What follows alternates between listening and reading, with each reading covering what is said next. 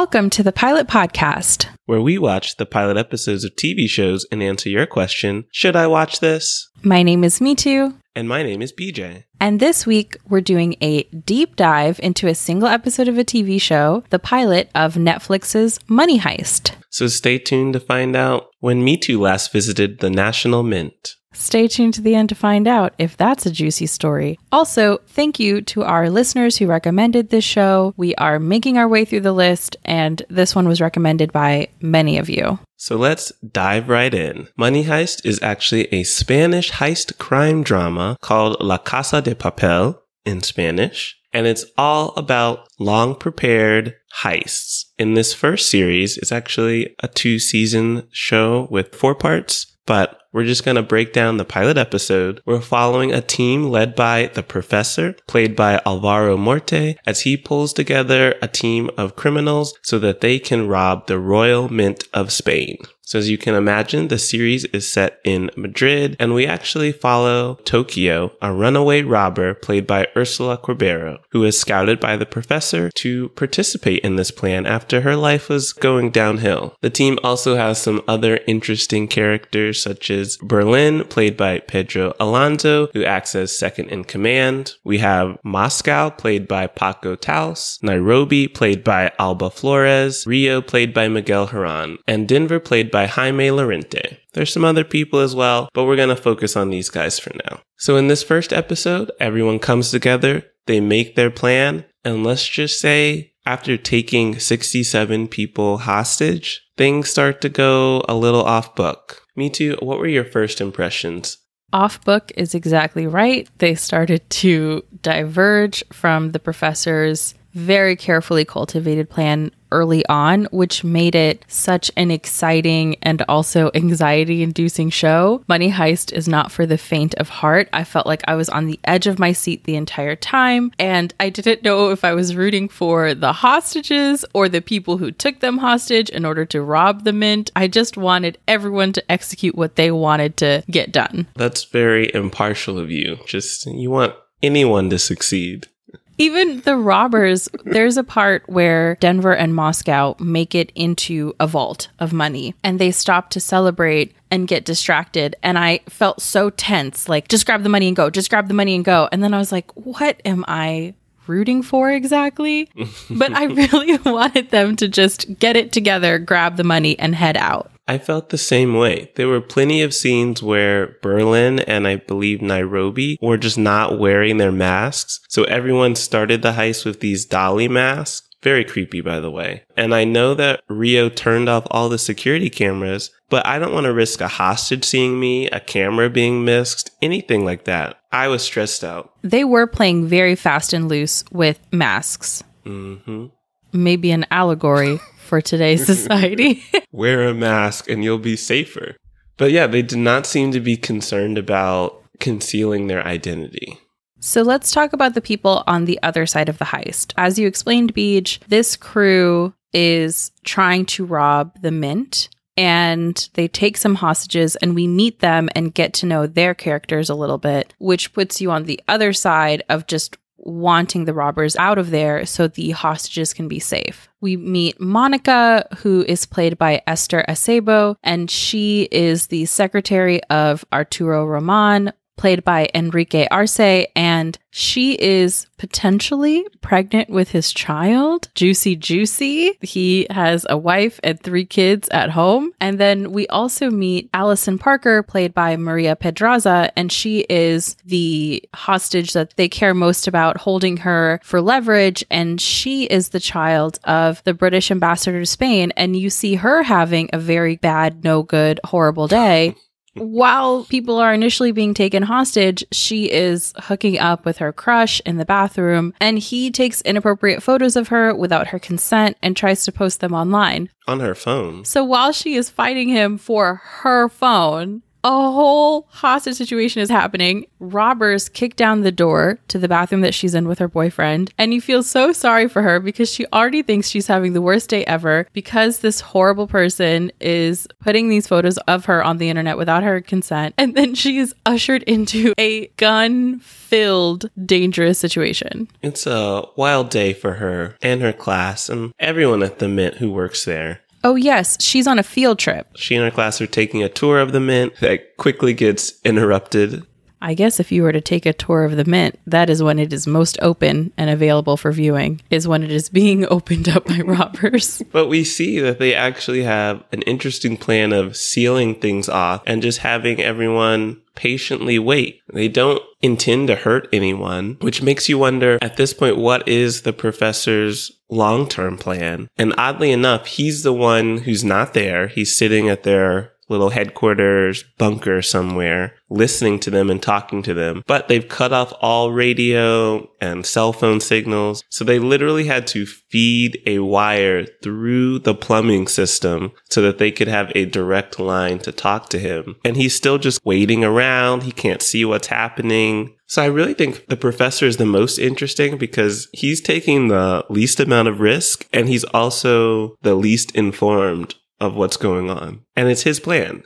This feels very you. Wow. In that you would want people to do something wild, Mm-hmm. not be part of it, to not assume any risk, but be in charge of it so that you can understand and attempt to control the flow of information. Which character do you relate to most? I already told you which character I would be. You want to be a hostage. I want to be I want to be a hostage because I would just pass out and make myself sleep and that's how I would pass the time to it being done. Okay, how about we talk about a more interesting character than the generic hostage? Than the hostage who sleeps through the whole engagement. The generic unconscious hostage. How do you feel about our lead, Tokyo?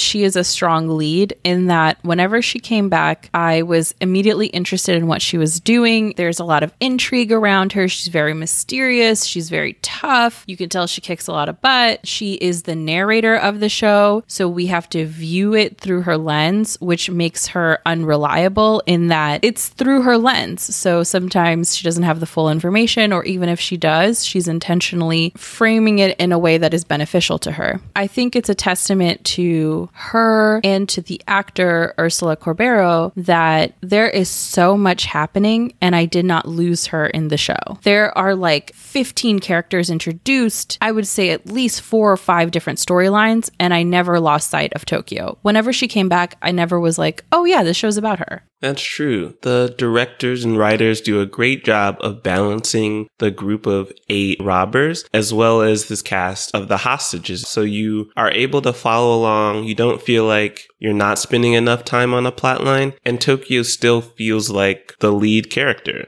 Almost called her a heroine. She's not, but she's our protagonist. There we go. Yes, protagonist. Though to some, she could be a heroine. One of the interesting angles of the robbery was that they're not supposed to harm anyone, they're not supposed to kill anyone. And I think there may be some plans to redistribute the wealth a little bit. I think their goal is to get on the side of the people so that hopefully folks are a little discouraged from finding them post robbery. So, with that said, maybe she is a little bit of a heroine. How would you feel if the professor tried to recruit you and offered you 300 million euros? I have no skills that would be helpful to that group of robbers. Don't underestimate yourself. Thank you, BJ. I really appreciate you. Thank you for that affirmation.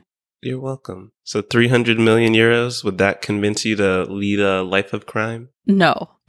if I were on their team, I would literally be a liability. It would literally decrease their chances at that 300 million. And then I don't know where you stash that kind of money. I guess, I don't know, wherever people who don't pay taxes stash it. Put it under your mattress. At $300 million under my mattress in my freezer.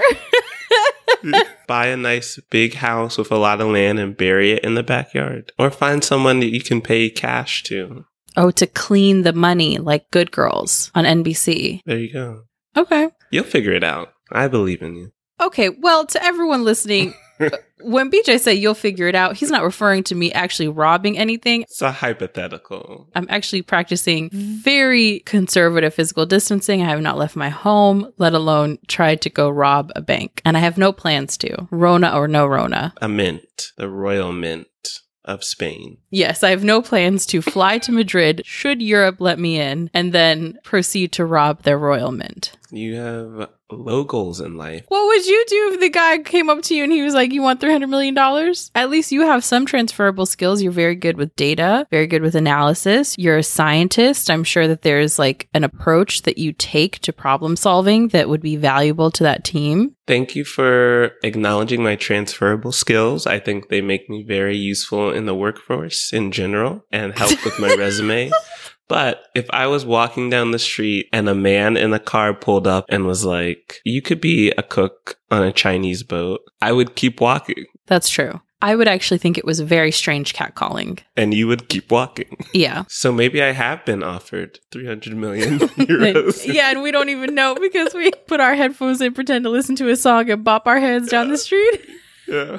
I feel like people on the metro used to talk to me and I'd just be like, sorry, I'm in my own world. I definitely avoided almost all conversation on the street, unless it were like specifically an older woman asking for directions. That's it. You missed out on so much Money. Opportunity. So back to the show that we're reviewing. What predictions do you have for this ragtag group of robbers who are somewhat successfully taking over the mint and these hostages who in addition to navigating being a hostage, they have intra-hostage crisis? I don't want to go into any spoilers. There is a twist at the end when there's a bit of action. I think that we're going to now take a turn in direction where it might be less about the robbers taking charge and maybe we'll give the hostages an opportunity to have a counter attack or counter plan. Uh, we see that right now they're all being very submissive, obeying, keeping their masks on. All of their phones have been taken away from them. When BJ says keeping their masks on, it's that the hostages have all been blindfolded. Yes, eye masks. And so I think they're going to try and find a way to communicate with the outside world. We know that there's a phone at the reception desk that they were able to use to just get people to leave them alone. Maybe someone will have to go to the bathroom and then they'll sneak into the break room and get a cell phone. I think the hostages will be the next ones to make a major move while the team of robbers committing the heist, they're just going to try and recover from stumbling for a moment. What do you think will happen? I think the next move will be on the part of the hostages, but I also see potentially a hostage gaining affection for one of the robbers. The robbers are all charming. They have all had some character development in the pilot episode of the show, which is surprising given how much stuff is going on. But you see that they're human in addition to doing this crime. And I could see the hostages potentially some sort of Stockholm situation developing an affection for them or beginning to develop an affection for them. And they might even turn a hostage. Do you think someone on the team might turn against them in like the opposite direction? I bet they planted a hostage. So we have another city nickname team member who the professor is working with outside of the main group. I also bet that a hostage will develop affection for them, especially the robber Berlin was very calming and sweet, as sweet as you could be while training a gun on people, but very calming and kind. He said he wasn't a monster. He let them touch him. He is really humanizing himself to them. And what do you think the lamb, Allison Parker's role will be going forward? Or what do you think they have planned for her? I bet she's a leverage chip. If things go left and they get discovered and a bunch of people descend upon the mint, they can use her as a major leverage. So she's got our backup getaway free card. Yes. Beej, what would you rate Netflix's Money Heist? I think I'll base it off of your rating. What would you rate it? I would watch again seriously. Y'all, this show is juicy. If you like Elite, if you like the Ocean series or robber heist movie concepts, this is really fun and you get to watch the plan come together and unravel and come together again, as is typical with heist stories. But then it has this like juicy soap opera edge to it with mistress babies and the bad boyfriends. It's fun. There's relationships among the robbers that might go well or sour. So there's a lot of juice coming too. Perfect. I was hoping you'd say this. This is literally one of the most watched series on Netflix. But you know, I'm taking a summer class. I don't think I have time to watch it. So I'm just going to let you summarize. There are four parts. It's season one, part one and two, season two, part three and four. And I'm really looking forward to your written report on what happened. I know you're going to condense it really well for me. And it's like I would watch it again seriously, but it's through you. Here's the thing. Like you said, it's one of the most popular shows on Netflix. I assume that's why a ton of our listeners recommended it. hmm You couldn't just find a couple articles. It's not the same. I like your voice. I like how you describe things. Okay. And you know what plot points will interest me the most. And so that's what you can share with me. Well, to our listeners, we'll happily share more reviews with you if you go to thepilotpodcast.com. You can also find us on all streaming platforms. And I think you've noticed this, but we have a new format where every other week we'll do an episode like this that has received a lot of recommendations from our listeners. And then every opposite week from these listener recommended reviews, we'll do our traditional, you know, reviewing four shows at a time that are new and awaiting our review so that you can determine whether they're worth your time to watch. And you can always follow us on Twitter and Instagram at the Pilot Pod. And please email us more show suggestions or thoughts, feelings, your write ups and reviews of Money Heist, Yes. or really just even your experiences at your national mint for whatever country you're in. You know, what was it like? Was there a heist during your visit? To ask the pilot podcast at gmail.com. Don't send us anything incriminating, though. Yeah, no evidence, just fictional stories. Very fictional. Thanks for listening. Bye.